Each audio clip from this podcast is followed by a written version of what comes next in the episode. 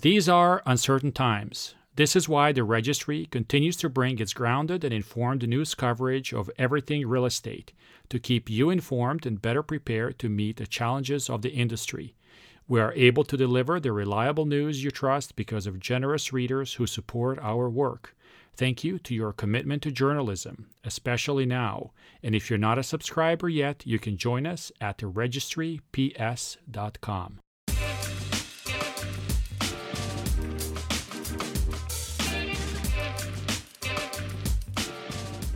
Ryan Grams and Eugene Gershman are two leaders of GIS International Group in Seattle, a real estate development and construction company serving the greater Puget Sound area.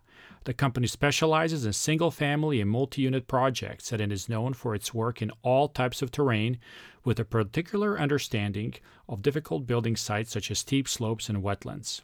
As a third generation company, GIS has discovered ways to overcome the limitations of traditional building methods, and Ryan and Eugene continue to innovate and lead the enterprise into the next phase of their evolution. Ryan Grams, Eugene Gershman, uh, how are you guys? Very good, very good. Thank you. Very well, thank you.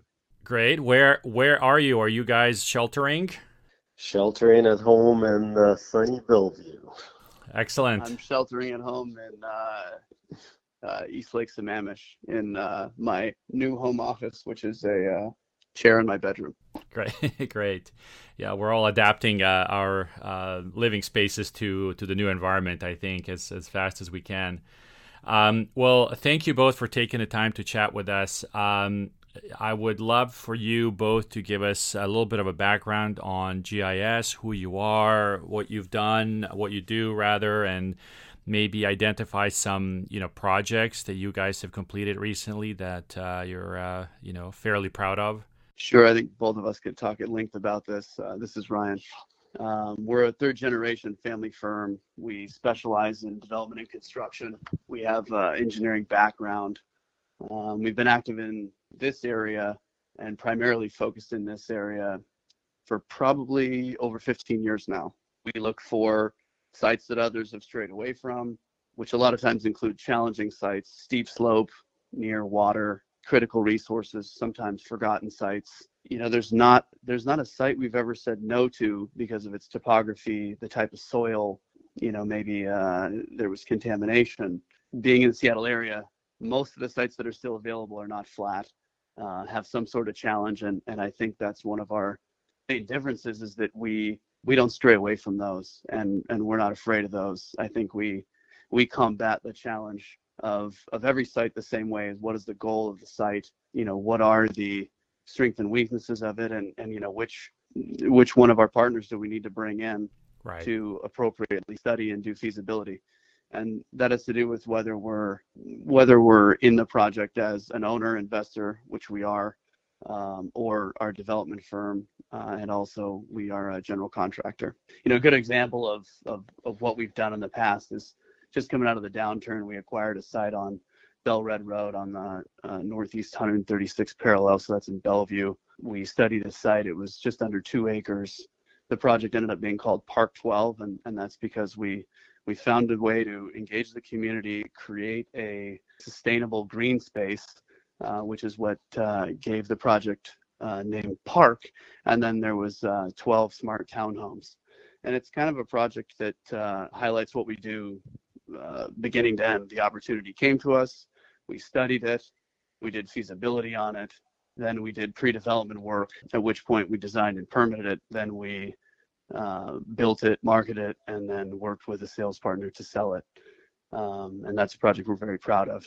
Great. Now, n- no company, I think, thinks about, uh, hey, let's uh, be a company that does challenging, you know, slope challenge sort of slight uh, sites. Uh, you know, that's what we love to do. I don't know if you guys really came out uh, when the company was started um, in in in that way, but uh, you know, tell us a little bit about how that evolved and how that became your specialty. I think that's um, a matter of the evolution of our company and our uh, general attitude towards uh, challenges. We rarely take no for an answer.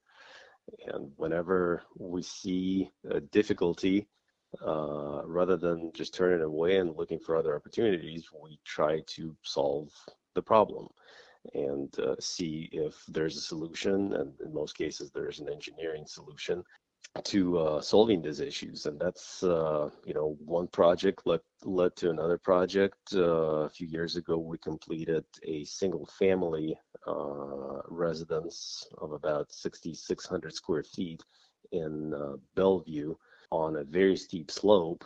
Um, and similarly, not a lot of builders wanted to uh, touch that site. We happened to um, evaluate it, look at the uh, numbers, construction costs, um, brought in the engineers, and um, engineered a solution, built a spectacular home with excellent views overlooking the entire area. As we were doing that, the neighbor called us who had uh, property nearby on that same steep slope, and uh, he was interested in having his uh, land developed. So uh, it throughout the entire history of the company, it was this uh, sort of series of uh, chances that allowed us to uh, find this niche uh, in working on complicated uh, complicated sites. Yeah. Tell me a little bit about then where you were in 2019. So December of 2019 comes along. Um, I assume you've gone through some period of growth, hopefully a positive year for you as it was for most people in the industry. How did things look in 2019? And as you were looking into 2020, how did you um, assess the market at that point in time? So 2019 was a turning year for us. Uh, we uh, were on the heels of completion of Park 12, uh, which is uh, which was a challenging uh, project, being near uh, wetlands, near a creek. We completed another uh, complex uh, single family home on a steep slope and we're under construction two more single family custom uh, homes. And then 2019 we were very busy planning the three new commercial projects. So the turnaround for us in 2019 was evolution uh, or i guess the next wave of evolution where um, we're looking at uh, starting a uh, unique multifamily project in Bellevue called GIS Plaza. Uh, it's a um, residential commercial uh, mixed use building in downtown Bellevue. Yep. And um, also uh, getting ready to start a an apartment uh, project in uh, Kent, uh, in downtown Kent. Uh, so what, uh, especially the second half of 2019 was uh, mostly growth uh, of the company in terms of uh, our um, staff. We brought in several new project managers and superintendent and breaking ground on both of these projects. Yeah. So it looked positive, and 2020 probably had no reason to be any different. Absolutely. 2020 right. was uh, meant to be the big biggest year of our company's history. Yeah. So so March comes along and give us a couple of anecdotes kind of what what that, you know, meant for you guys personally but also for the company, you know, how you had to adapt quickly and what are some of the things that you did. Well, I'll jump in. The the first thing that comes to mind is we had groundbreaking ceremonies planned uh, that actually glad you were to be invited to for both our GIS Plaza site in Bellevue. That was going to be the third week in March, and then for our Madison Plaza site, that was going to be following week. And part of us in the very beginning of March, we wanted to go forward with those events. Thought to ourselves, okay, let's socially distance with what we knew about what that term even meant. I don't know if anybody even heard that or, you know, what was the gathering limit of people at that time. And, you know, we were all trying to make sense of of what was going on. And I remember coming uh, home from a backpacking trip, and it kind of seemed like you know that's when the outbreak had taken place in Kirkland, and we were just trying to make sense of how to best go forward. And you know, we didn't want to put any of our guests for the groundbreaking at risk. We didn't want to put any of our staff at risk. And at that time, we were operating uh, as if we were uh, and we still were essential. And anyway, we were we were very excited about everything we were working on, and and also working on third commercial project in our pipeline that we're very excited about called Tacoma Tracks. And, and yeah, and and and then fast forward to now. Yeah, so the firm adapted, um, obviously, and you, as we all had to, you know, make changes to our, our daily lives. What, what did it What did it mean for these projects? Um, did the you know groundbreakings happen? Can you give us a little bit of an overview of sort of you know your your activity then going forward? Well, I think the interesting thing is as as the second week of, of March unfolded, I think everything that I know of began to be postponed. And so um, we, we have, of course, postponed our groundbreakings indefinitely. We were still working. And then uh, at that point, once the Governor Inslee order came down, it was a matter of, you know, how do we button up our sites and make them safe? And then any essential work that we're working on of course we're still doing. Yeah and um, you know we're all kind of making our, our best of it. Uh, what, what are some other things that you've seen throughout the industry? You know other folks you know your peers and others that are um, kind of in the same boat. Any sense of um, what else is happening and how they're coping with it? Sure sure and, and i think because there's been so much change it was hard to even answer the previous question. You know from from the onset of this information coming out, we've been in, in heavy contact with all of our vendors and tiers and other GCs and other developers. And the first major concern for everybody is what's going to happen to our staff. So uh, in our case, we've never laid off an employee. So that's been priority throughout. And our goal is to keep everyone working. And I know that, you know, the greatest industry shift is how do we keep people safe? So that means PPEs for folks on site, that's personal protective equipment there's been a vast shortage of that, whether it's masks or gloves or uh, hand sanitizer or on sites that are in early stages of construction or development needing running water with respect to soap.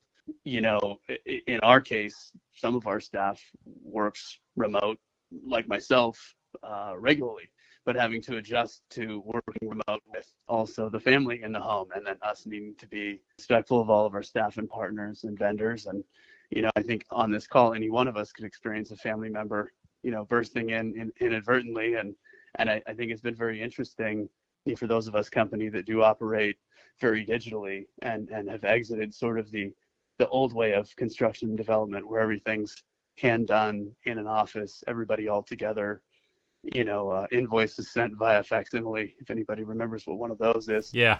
Um, so using technologies like these, and uh, our firm had switched to Teams some uh, six, nine months ago. And so not only were we utilizing our uh, Microsoft Teams in the office, now we're using it remotely, and that's been been a, a great collaborative tool. And in the case of my son's school, they switched to Teams. So it was even easier uh, easier for us to to operate as a family and as a business. Uh, those are just a few of the things. There's there's just so many. But but we're watching as far as industry overall. We're watching supply chains. We're watching oil pricings uh, prices. It's uh, very interesting to uh, see what's going to happen with. Um, you know traditional ways of doing business we used to buy a lot of products locally from local suppliers and we used to buy directly from international suppliers. Well now the whole world is on lockdown. Asia is slowly coming back to uh, coming back online uh, and we're seeing uh, responses now from our uh, asian suppliers. Uh, but even personal protective equipment we're getting shipments from china we're getting shipments from russia we're um, looking at uh, new uh, local supply houses that are trying to uh, operate uh, as essential uh, service providers. And then costs. Even before March, we started hearing uh, some anecdotal rumors of costs, construction costs going down. Now with oil prices uh, at what half or third of what they used to be, it trickles through the economy and it trickles through uh, um, all kinds of petroleum products uh, that are used. So it's going to be an interesting, uh, interesting shift in the industry in the next uh, few months. Yeah, that's that's to be expected. Um, I'm I'm certain, and and that's a, this is a great segue. You know, maybe to talk a little bit about. I, I don't want to focus on sort of the negative aspects of it, but as as everything evolves and when we learn more about the virus and everything else how do you see the industry responding and reacting and changing and i'm thinking more like you know two years from now three five years from now rather than you know in the next sort of immediate kind of 12 to 18 months I think the use of personal protective equipment uh, is uh, definitely going to be uh, a very important uh, reminder. I mean, the you know construction hard hats have become such a common uh, staple in the industry that nobody questions it anymore. I think in the next uh, in the future, the protective face masks uh, or face shields are going to become just as uh, common of a staple because that's the way things will have to happen from now on. Things like remote uh, meetings and uh, remote workplace, I think, is going to become a lot more um, commonplace than it used to be. Um, a lot of companies allowed their uh, workers to uh, quote unquote telecommute, but I think uh, going forward, it's just going to be a way of doing business. And it's, uh, I was going to say, it's going to be interesting to see how the demand for office space is going to trickle through the system. Yeah, and I think a lot of people are curious about that as well. Do you see some supply chain things uh, coming back to North America as well? Uh, maybe Mexico and Canada sort of helping with, um, you know, with some of these raw materials that, that are needed for construction? Absolutely, absolutely. Uh, definitely, uh, definitely a lot of manufacturing is uh, coming back to North America. Uh, it's it is difficult, especially in the United States and Canada, with the minimum wage laws. Uh, it's going to be very difficult to compete with uh, very labor intensive manufacturing that's coming from Asia. But it's definitely with uh, especially evolution of technology, it, you know, if it's not a very labor intensive manufacturing, it will definitely be more widespread across North America. And we're seeing it uh, even today with a lot of, you know, automobile manufacturing and uh, a lot of construction materials uh, shifting back to North American production. Yeah, no, that that that is interesting. Um, your company now that you're a third generation family business that means your families have seen uh, a couple of downturns or or, or three or four. Uh, i would love and, and, the reason why i asked about you know how you got to um, you know this place in in in time where you are focused on a certain niche there is a next cycle. Um, it, when exactly it will happen, we don't know, but it will happen at some point soon. How are you guys preparing, you know, GIS uh, for the for that next cycle for for the for the you know for the for the future and for the fourth generation of your work? We could both talk about this at length, but some of the lessons we learned coming out of the the last downturn is is sort of more future planning and uh, understanding the risk. I know with the previous question, we were talking about supply chains, and the conversation sort of steered in the direction of costs of the materials to source them locally. In the case of some of our active projects, we'd love to use those local project uh, products right now, and that's what we're actively seeking. Is uh, the only challenge is a lot of those supply houses are closed, and so I think when you talk about future planning of projects, the cost is one thing, um, you know, and never more so that now contingency budgets matter in, in part because if we are going to source the material from somewhere far away, the risk of when it gets here or a challenge with those materials when they do get here, which we've seen, is uh, is something that needs to get factored in from a scheduling perspective.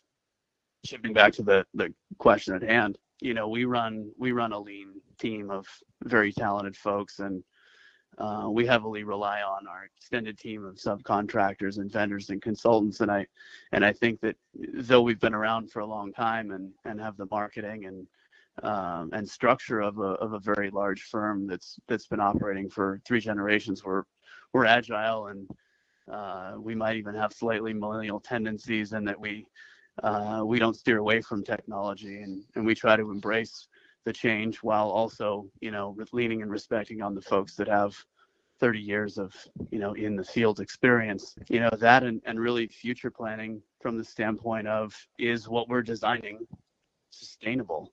Uh, you know, there's, I keep thinking about how, you know, residential flow and lifestyle has has changed in the last month or so. We're all working remote more or full-time working remote you know, what do our home offices look like? Or what is, for example, the, the sound deadening in all of our homes? What is the Wi Fi capability, just to name a few things that are very critical and we think will will give us the winning edge as a as a partner or somebody that that folks could hire. Uh, yeah, and very, uh, yeah, and, and and and my follow up question to that was going to be, you know, how is the product also changing, right? So the so the two developments that you were going to kick off earlier this year, um, you know, had a certain you know design in in mind in terms of the the overall community and and how people interact and things like that um, you know how, how, do you see that evolving also in, in in terms of you know things like courtyards and um, you know that that kind of thing um, you know given the new normal if you will that we're going to all have to live with soon that's that's a great question i, I think i've probably been spending 30% of my day uh, living in that subject and in part because you know what we were designing only a few years ago was was larger you know, when we did our Park 12 project, those units were uh, in the low 2,000 square feet. Uh, competition down the street was was targeting more of a 1,600 square foot model. Just as an example, in the case of our Bellevue project, our units are are smaller, and that was that was the design decision made to make them not only more affordable but more sort of sleek and streamlined prior to uh, what we've learned as of recently. I think though, because the units are more so, I would say medium sized, that would allow for more spaces uh, like office niches, uh, home gyms, which seem to be uh, imperative. I know that you know gym equipment on the internet right now, home gym equipment is like 4x what it normally is. Yeah. Not to brag, but I was lucky. I, I got my wife some gym equipment for her uh, for Christmas and for her birthday, which is in the last four months. So I've been, you know, able to keep myself sane and fit with that. But I know that there's that's a major concern, and one of the things that we had done a few months ago is uh, toured all of the what we consider the the best competition in the market and how their common areas are and you know which buildings were nicer. And we've had some real hot-blooded meetings about how to make our building better uh, buildings better rather. And i think that's definitely dramatically shifted as it relates to your question in the last month or so. And you know maybe some of those common areas are not as important and you know, one really interesting piece of feedback I got yesterday is maybe the need for an on-site childcare, you know, might be might be a really great amenity to have. Think, things like that that uh, that serve us a little more than like a game room or or something that only a few people go to or that some folks might not feel comfortable going to. I know that PPEs throughout buildings is, is becoming a, a new standard, you know, in the form of uh, hand sanitizer when you walk in or maybe there's a, a newer, smarter way to sanitize footwear, uh, things like that. Right. Well, and uh, the tendency in the last several years have been because of the uh, increase in uh, rental uh, rates and uh, real estate prices and construction costs. The only way to provide more or less affordable is a funny term anymore, but more or less affordable uh, housing was to make uh, homes smaller, uh, with price uh, per square foot still being fairly high, but uh, due to the size of the house uh, or or an apartment. Yeah, that was a way to get to affordability, essentially. exactly, but to mitigate that, we were looking at providing as many amenities as we could to allow people to not spend that much time in a tiny apartment, but to be able to uh, utilize uh, these large common areas uh, to hang out. So now with this shift and uh, with this extended, uh, even as we come out of the quarantine, we're still going to be forced to live in this uh, socially distant environment that uh, yeah there will be demand for larger uh, larger homes and uh, ability to live within the uh, confines of one's apartment or house uh, and not having to interact too much unless it's absolutely necessary. Well, and I just wanted to add to that briefly. A, a commercial broker friend of ours, uh, Lloyd Ball, he's with Anomaly that recently moved over to Compass. We were talking at length in the last few weeks, and he said, "You know, I've, I've never gave uh, residential a fair shake." He said that you know, I've always been interested in commercial uh, product, uh, mixed use product, bigger things, assemblages. And he's like, now I'm at home. I'm my son's educational facilitator. This is where I, you know, seek refuge. This is my safe haven. This is my wellness center. This is This is also my home, so it has all the same functions as before. Now it's my office.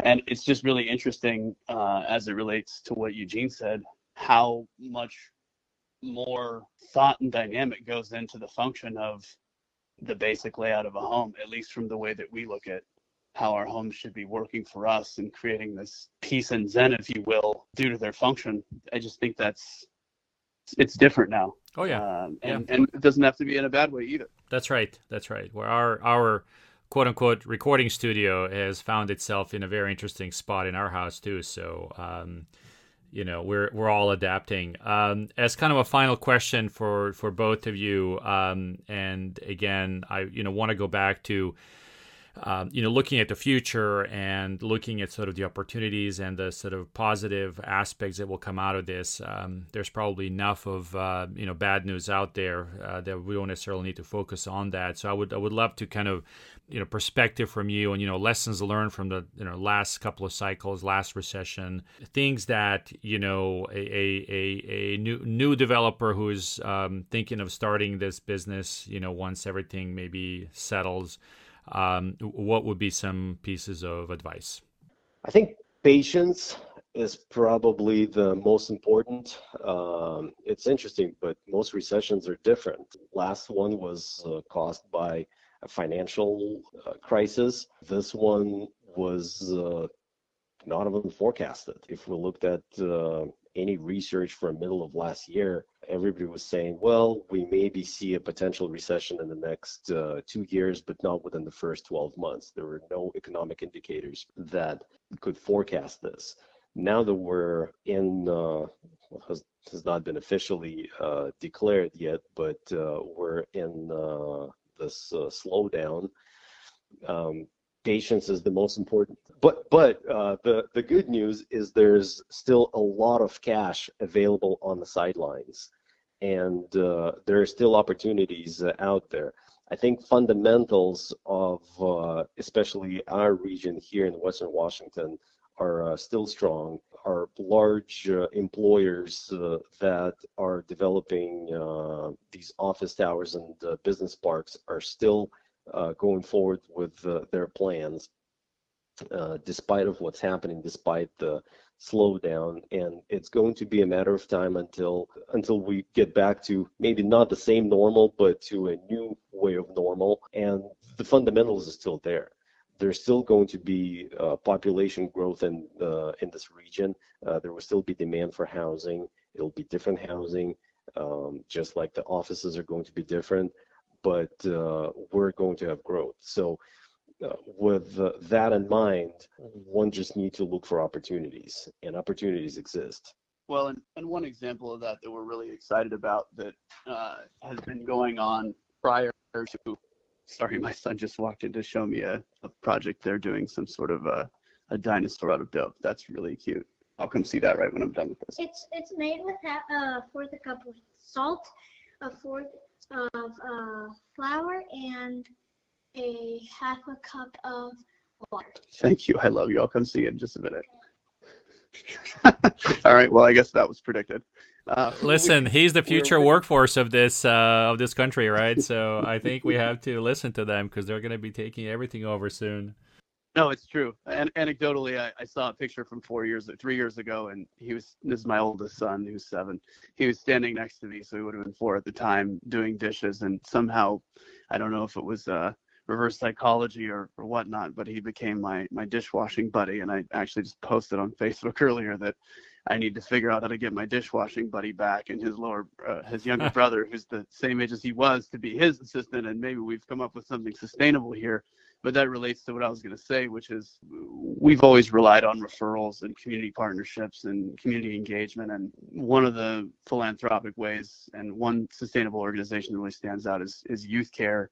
Um, they're located over there in U Village. We've been doing jacket drives and, and sort of everything we can with, with our philanthropic energy to support them. And one thing that really stood out as very positive is when uh, I got an email from the NHL, which we're proud to support, that they were delaying uh, their next payment until July, and this is they announced that about a month ago. It was, it was very generous of them to do that. Uh, but they also announced they were donating $100,000 to youth care. Well, youth care to me is special because they offer essential emergency items, jackets during the winter, toiletries, things like that. But that is an olive branch for uh, homeless youth to get out of homelessness. And I know that right now, the most at risk folks are even more so at risk and are going through even further trials and tribulations. And there's an organization, Dawn, that we're working to partner with out of Kent. They help out battered women and, and other battered survivors, as they call them. And one of the ways we've been trying to work with them is creating residential units for survivors to to not only exit the state of emergency, but to re-enter society strong and and doing it from living in a very nice unit. That's, that's great. Uh, that's uh, great. To a degree, custom designed and built, and it's something we're very proud of. Yeah, that's that's fantastic. Yeah, and I think kind of community-based things going forward will definitely be more in the forefront of everybody's work because I think that um, as as we are all going through some kind of a you know crisis um, there are others who are going through much worse and um, we are all going to have to you know chip in to to help so i i um, that that's a very nice story and thank you for doing that absolutely and i just wanted to add add briefly that you know homelessness is, is, is folks in the area definitely in crisis and it's something that all of us in the area have noticed and and a lot of us want to do something about it. Um, they say the number one corollary with homelessness in King County is domestic violence. And so that's why I highlighted Youth Care and Dawn because they're two organizations trying to sustainably solve the problem and using federal aid and governmental partnership. And I, I think sustainability, whether we talk about that crisis or development and construction and commercial real estate, that's just also interrelated.